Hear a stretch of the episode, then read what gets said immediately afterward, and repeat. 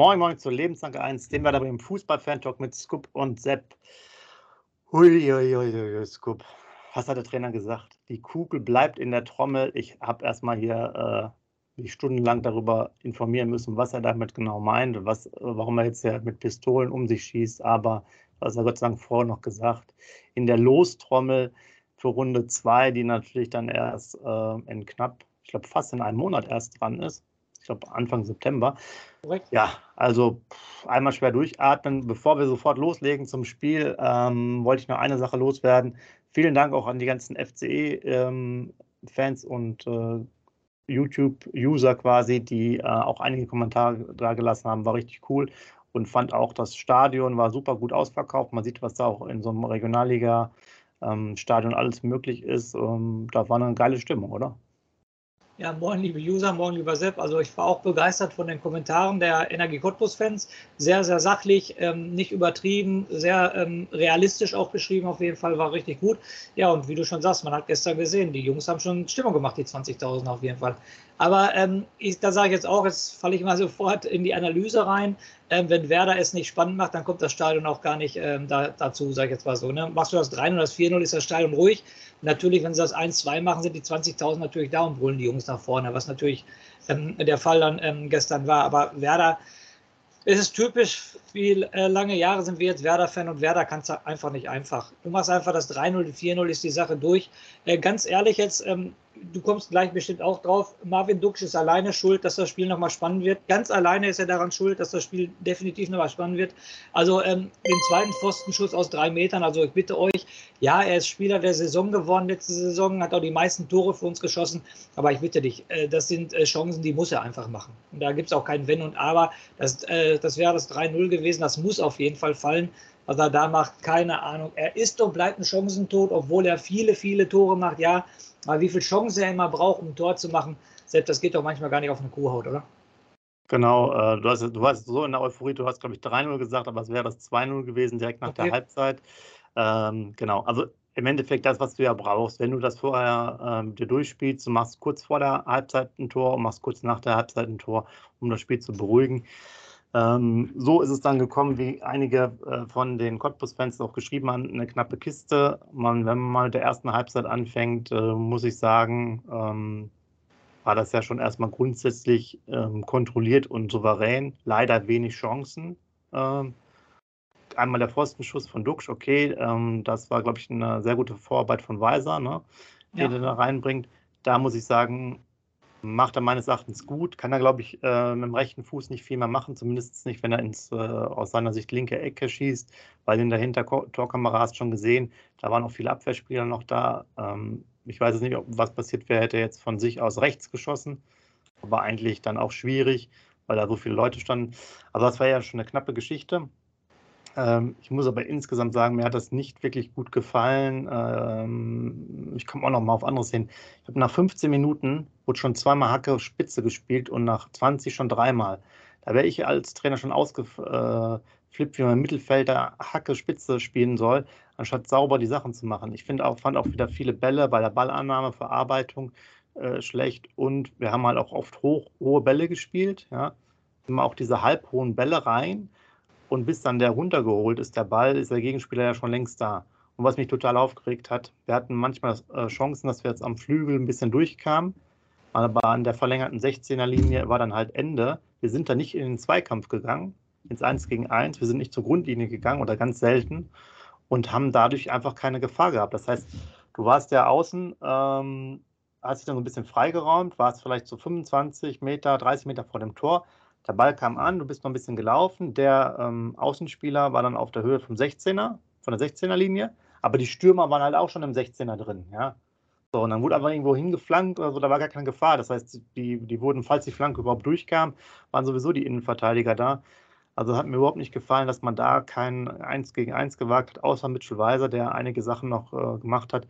War natürlich auf der linken Seite da das teilweise mausetot wo Bittenkurt und Buchanan rumliefen. Klar, der spielt natürlich auch immer weiter hinten. Das ist ja dieses ich hatte es ja erwähnt, wo ist die große taktische Ausrichtung? Ja, Weiser war quasi rechts außen und der andere ist linker Verteidiger. Also ich sehe jetzt nicht mal dieses, äh, diese Riesenausrichtung, außer dass du auf der einen Seite ein bisschen Überzahl immer schaffen willst, aus der Fünferkette heraus. Und das war dann schon zu wenig. Und vor allen Dingen das 1 gegen 1, da muss man zu den Grundlinien, wir haben jetzt, ich habe es gerade angesprochen, Duck Pfostentreffer, ähm, das war halt aus einer Grundliniensituation heraus. Das ist dann zu wenig. Es ist einfach zu wenig. Ähm, ich sage jetzt mal, was diese Dinge angeht, das war auch schon in der letzten Saison immer ein Problem.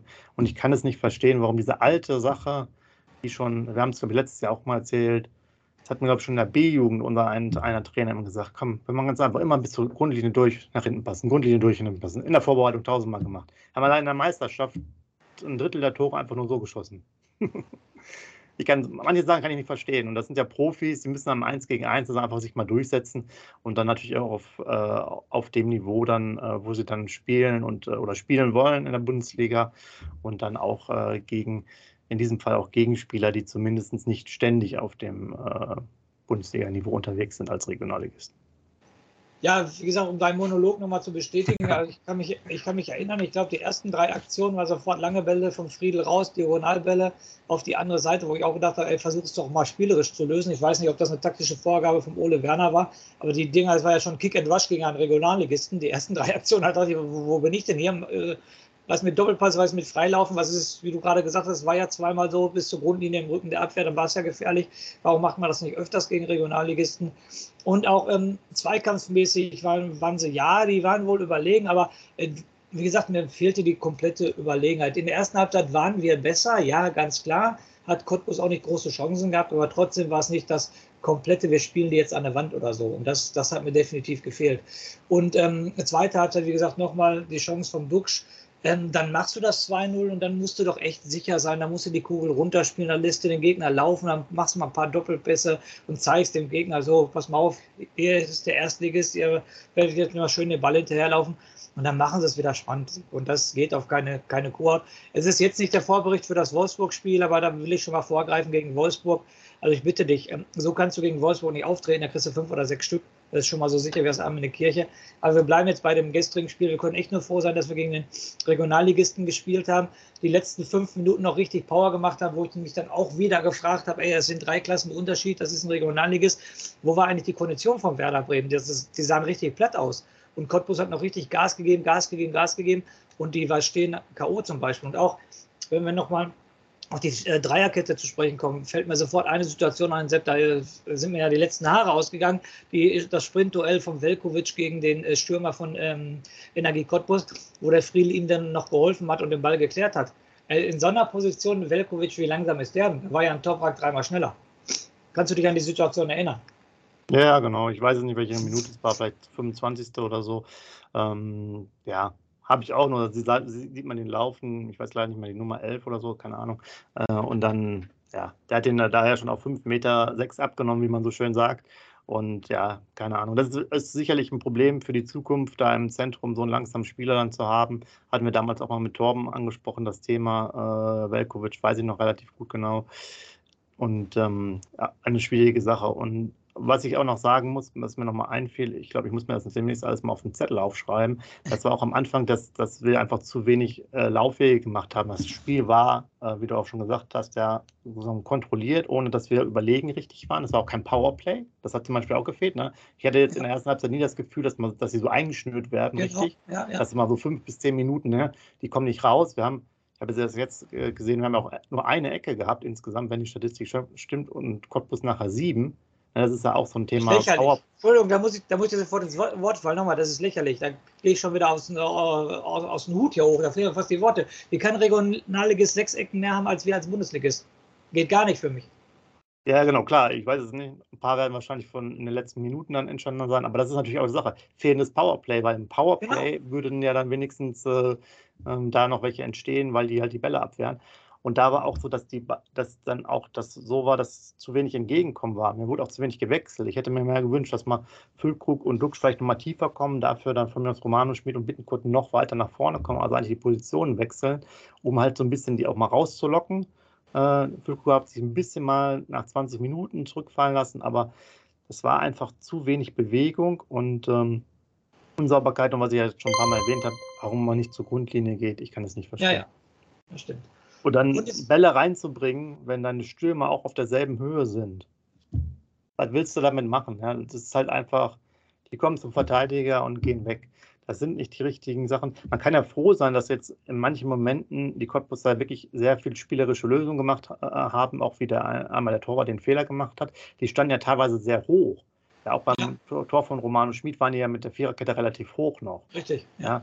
Wenn die noch weiter hinten stehen, weil die Situation war ja eigentlich auch so, dass man sagen könnte, die können am 16er stehen, wäre das Tor nicht mal gefallen. Das heißt, sie hatten immer mal Szenen, wo die auch ähm, wirklich 20, 25 Meter vom Tor waren, weil die doch relativ spielerischen Ansatz gewählt haben. Da war natürlich eine Möglichkeit da, das zu machen, aber muss man sagen, auf Dauer wirklich auch zu wenig Chancen kreiert. Wir haben ja auch im Nachgang kaum noch eine gehabt. Wir hatten nochmal Füllkrug äh, eine Situation dann und wir hatten Duxch nochmal zum vermeintlichen, wäre das jetzt das 3 zu 1, glaube ich, gewesen, wo der Torwart noch pariert hat. Genau. Ansonsten war der auch kaum noch Gefahr. Ne? Weiser ja. Geschichte war vielleicht sogar minimal wenn man fahrt, könnte es sogar abseits gewesen sein mit der Schulter oder so, keine Ahnung. War jetzt jedenfalls, ich sage jetzt mal, keine glasklare Fehlentscheidung, aber könnte man äh, eine Millimeterentscheidung vielleicht sein. Ja. Und äh, was gar nicht geht, wir haben gerade den Dux angesprochen, der das Spiel für mich ganz alleine spannend macht, aber natürlich muss ich zusätzlich noch sagen, was macht Marco Friedel vom 1-2, ne? Das war ja echt, äh, war Marco Friedl der Regionalligist und der Cottbuser Stürmer war der, war der Bundesligist, also der den ja richtig cool wegmacht, da in lange Ecke, in Tor. Aber was macht der Friedl denn da? Schießt den Ball doch ins Aus. Was, was, was ist los mit dir? Bist jetzt Kapitän, hast führende Position und dann so ein Fehler. Also nochmal, das darf mal zur Beziehung passieren. Dann schießt den Ball auch zur Ecke oder was weiß ich was. Aber mach doch nicht so einen Scheiß. Also war das Arroganz? Weiß ich nicht, es waren einfach zu viele Böcke. Guck mal, Pavlenka hat zwei schwerwiegende Fehler gemacht. Jetzt Friedel, erstes Meisterschaftsspiel, schwerwiegenden ja, Fehler. Genau. Das ist einfach dann zu wenig, wenn du jetzt äh, auch demnächst die anderen Spiele spielen willst. Äh, das sind halt, also das sind krasse Fehler. Sowas wie beim Duxch ist halt ein, äh, ein krasser Fehler, weil die müssen halt dann rein. So. Genau. Und jetzt gerade eben, ähm, so mal drüber nachdenken, ist es wirklich auch erschreckend, wie wenig ähm, vernünftige Torchancen sich herausgespielt wurden. Ne? Ja, also es gab jetzt mal, einen, ich glaube von Pieper gab es nochmal in der ersten Halbzeit, so nach, nach, war das nach dem Eckball oder Freistoß, gab es nochmal so einen Kopfball, aber auch über das Tor. Also man hat auch definitiv dann zu wenig gemacht. Cottbus hat dann dreimal gewechselt zur ähm, zweiten Hälfte, da war jo. schon deutlich mehr Schwung drin. Und mich hat es auch ge persönlich geärgert, dass Niklas Schmidt ähm, nicht reinkam, weil der wenigstens mal den Ball vernünftiger, äh, also technisch besser halten könnte und hätte das Spiel vielleicht auch ein bisschen äh, beruhigen können und vielleicht auch mit seinen öffnenden Pässen, gerade wenn die dann nochmal drücken, so in der Phase, bei, als wir noch 2-0 geführt haben, auch vielleicht anders äh, stabilisieren können. Und äh, man muss aber auch sagen, die Entscheidungen waren sowieso ein bisschen wieder wie immer. Das ist ja auch so mein Problem auf Dauer der lässt halt immer die gleichen spielen und du weißt nachher, wie bei Thomas Schaf, wer nachher reinkommt oder wann die alle reinkommen. Da fehlt so ein bisschen, das Überraschungsmoment. Man muss auch sagen, dass die Bank natürlich, naja, üppig besetzt ist er ja nicht. Ne? Äh, ja. Jetzt hier State zum Beispiel, der kam dann nochmal rein, kann man jetzt schwer beurteilen, aber also, also gesehen habe ich nichts von dem. Da halt wollte ich dich auch drauf, da wollte ich dich auch drauf ansprechen, so auf die Neuzugänge hier. Pieper, du bekennen, dann der kam der Stay noch rein, der Berg noch rein. Also ich, ich, ich fange mal jetzt meine persönliche Meinung ja. dazu. Also Stay kam rein, aber irgendwie ist er mir null aufgefallen, komischerweise. Irgendwie äh, gefühlt äh, drei Ballkontakte irgendwie so in den letzten 20 Minuten. Ich glaube, der kam in der 70. rein oder so. Der ist mir gar nicht aufgefallen. Ja, Burke, äh, wie gesagt, der, wie gesagt, eine Aktion auf der linken Seite, als er dann reinkam, äh, der war natürlich nur eine Minute drin, den kannst du gar nicht beurteilen. Ja, Pieper macht seine Sache, denke ich mal, ganz ordentlich. Nochmal, aber Regionalligist, muss ich nochmal immer wieder festheben. Er hat gegen einen Regionalligisten gespielt. Ich kann mich, glaube ich, an keinen großen Fehler von ihm erinnern. Den Kopfball, den du gesagt hast, den kann er mal aufs Tor bringen. Der steht da falsch in die Luft, meiner Meinung nach. Und ähm, bei dem anderen Neuzugang, Jubel kennen, also der kommt mir in der Presse viel zu gut weg, muss ich dir ganz ehrlich sagen, ist meine persönliche Meinung, hat nichts damit zu tun, dass er jetzt äh, Konkurrent vom Anthony Jung ist, mein Lieblingsspieler. Aber äh, warum der so gelobt wird, nochmal, Regionalligist, ähm, nach vorne hat er meiner Meinung nach gar nichts gemacht, also nicht viel.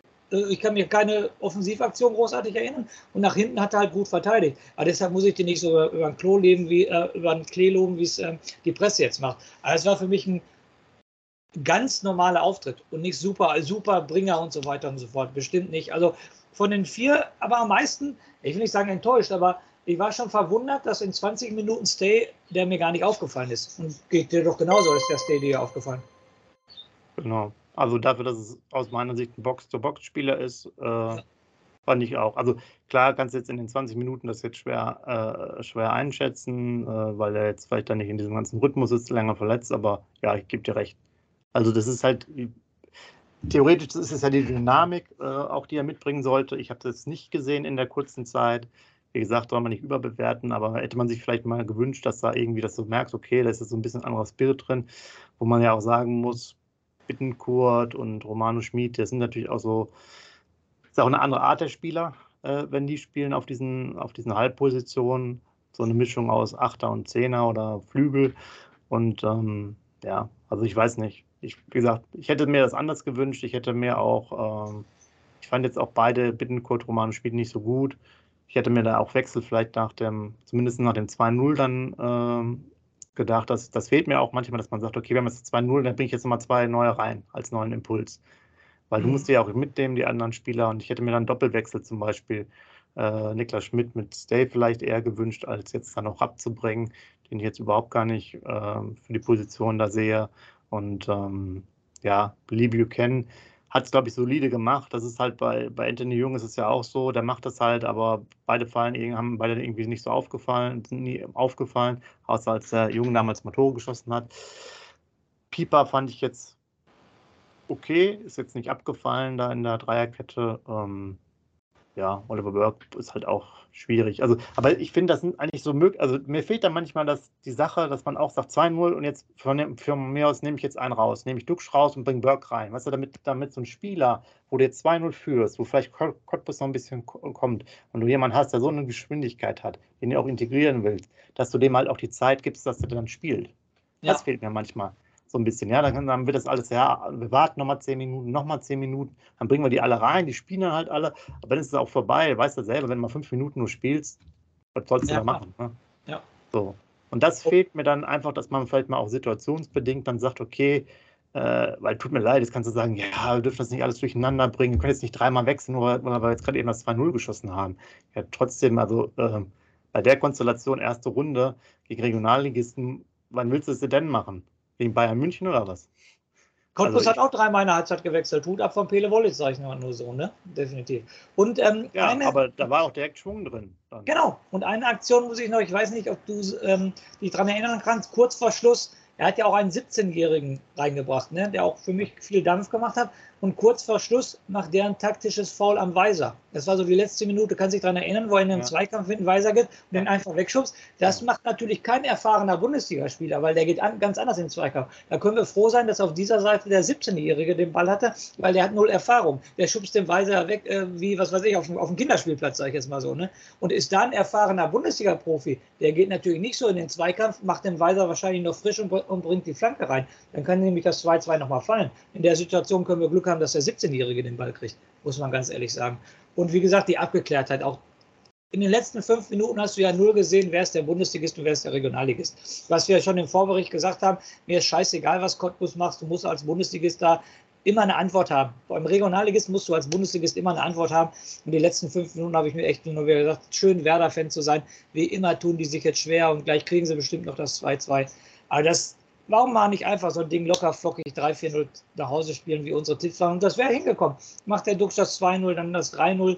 Ähm, dann wären unsere Tipps wahrscheinlich auch hingekommen. Aber nein, die machen sie da spannend, auch durch Friedler, durch die Aktion. Und das ist immer nur, dass du dich aufregst.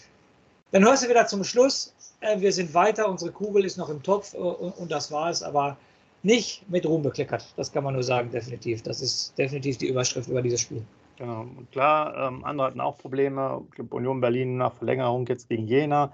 Ähnliche Konstellation, aber man sieht es ja auch bei Darmstadt gegen Ingolstadt, die dann 3-0 gewonnen haben.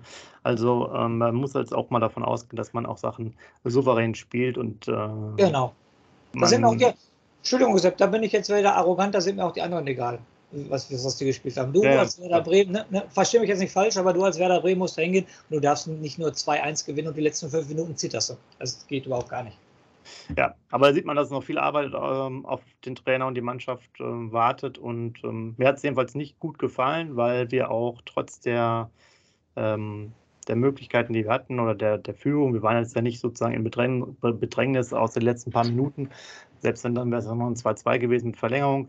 Ähm, da hat mir einfach die Klarheit und die Souveränität äh, gefehlt und vor allen Dingen, wenn wir jetzt gerade hier doch so länger drüber reden, wir hatten halt nie diese Phase des Powerplays. Das ist jetzt für mich genau. eigentlich nochmal auch so ein Schluss, dass man sagen muss, ja, da musst du auch irgendwann im Spiel mal diese Phase haben, wo die anderen nicht rauskommen, wo du merkst, okay, jetzt irgendwann, ja, die schaffen es nicht mehr, da wird jetzt nochmal ein Tor fallen.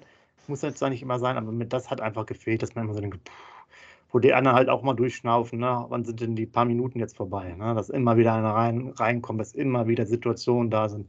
Und wir haben ja das Eckballverhältnis angesprochen, das ist zu wenig. Dann hatten wir diese paar Freischüsse aus dem äh, Halbfeld.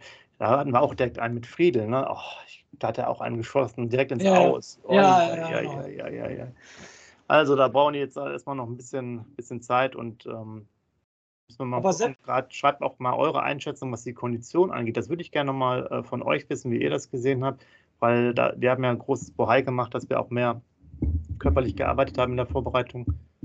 Ich glaube es nicht. Ich garantiere dir, Sepp, die Kommentare von unseren Usern, die wir immer sehr lieb haben, wir wollen die Kommentare haben, wir wollen den Austausch mit den Usern noch haben.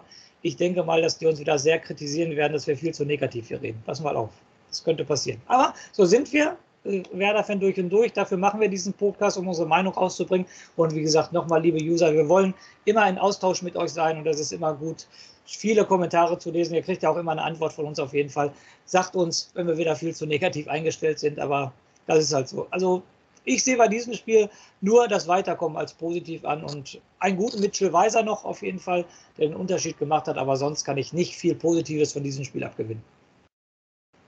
Ja, so kann man das schon mal auf jeden Fall stehen äh, lassen. Äh, das Einzige, was ich noch positiv fand, dass man jetzt ähm, am Anfang, sagen wir mal, bis zur 85. Minute keine, keine großen Gefahren gesehen, äh, gesehen hat und danach hat das nur ein bisschen spannend war, die letzten Minuten.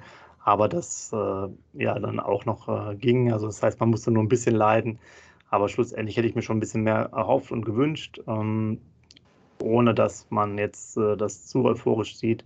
Aber da gibt es noch einiges zu tun. Das Schöne ist aber, dass es wieder ähm, jetzt um, um Punkte, um Tore geht und die ganze ähm, Testspielsituation vorbei ist, dass wir jetzt wieder das nächste Spiel haben gegen Wolfsburg, dass wir da schon wieder äh, uns vorbereiten müssen und mal sehen auch, was die Woche bringt. Von daher würde ich sagen, euch noch äh, eine schöne Woche. Wir hören uns dann diese Woche schon bald wieder und schreibt gerne alles rein, wie es gut gesagt hat. Äh, unserer Meinung, eurer Meinung oder der Meinung von irgendwelchen äh, Kommentatoren oder der Bildzeitung, wie auch immer, könnt ihr alles gerne machen.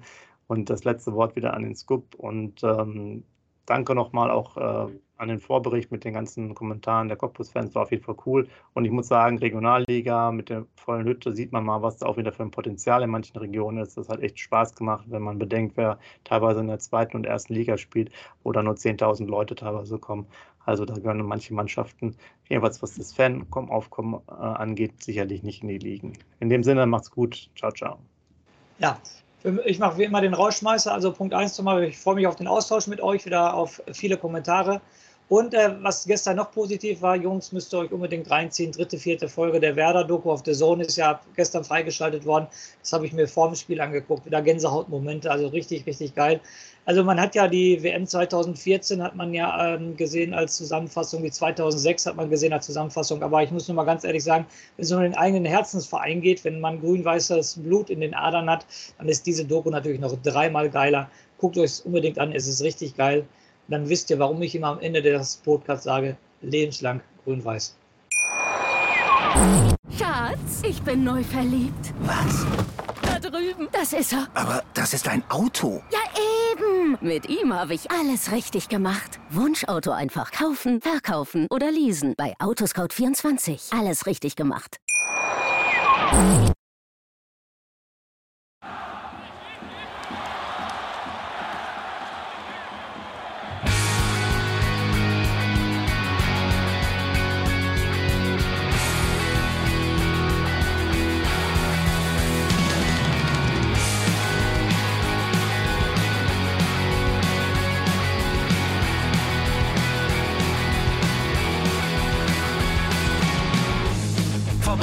Weserstrand. Auf geht's ins Stadion.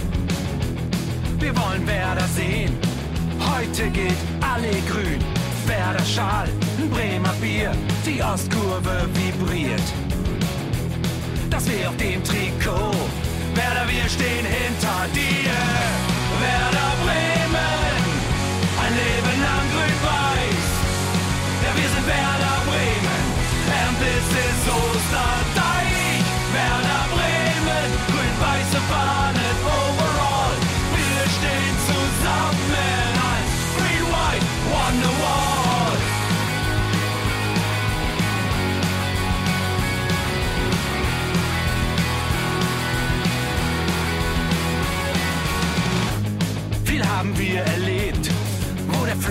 den Bogen macht. Und unser Stadion strahlt in seiner Pracht. Weser Wunder, Liga 2, doch der zwölfte Mann bleiben wir. Ein W auf jedem Schal, Werder, wir stehen hinter dir. Werder Bremen, ein Leben lang grün-weiß. Ja, wir sind Werder Bremen, and this is Osterdeich.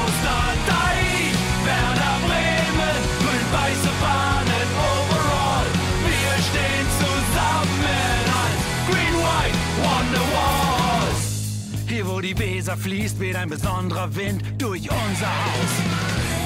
Egal ob jung, ob alt, wir stehen zu Werder Bremen und das hört nie auf. Meisterschaften und Pokal, das Double 2004. Auf geht's zu neuen Wundern. Werder, wir stehen hinter dir.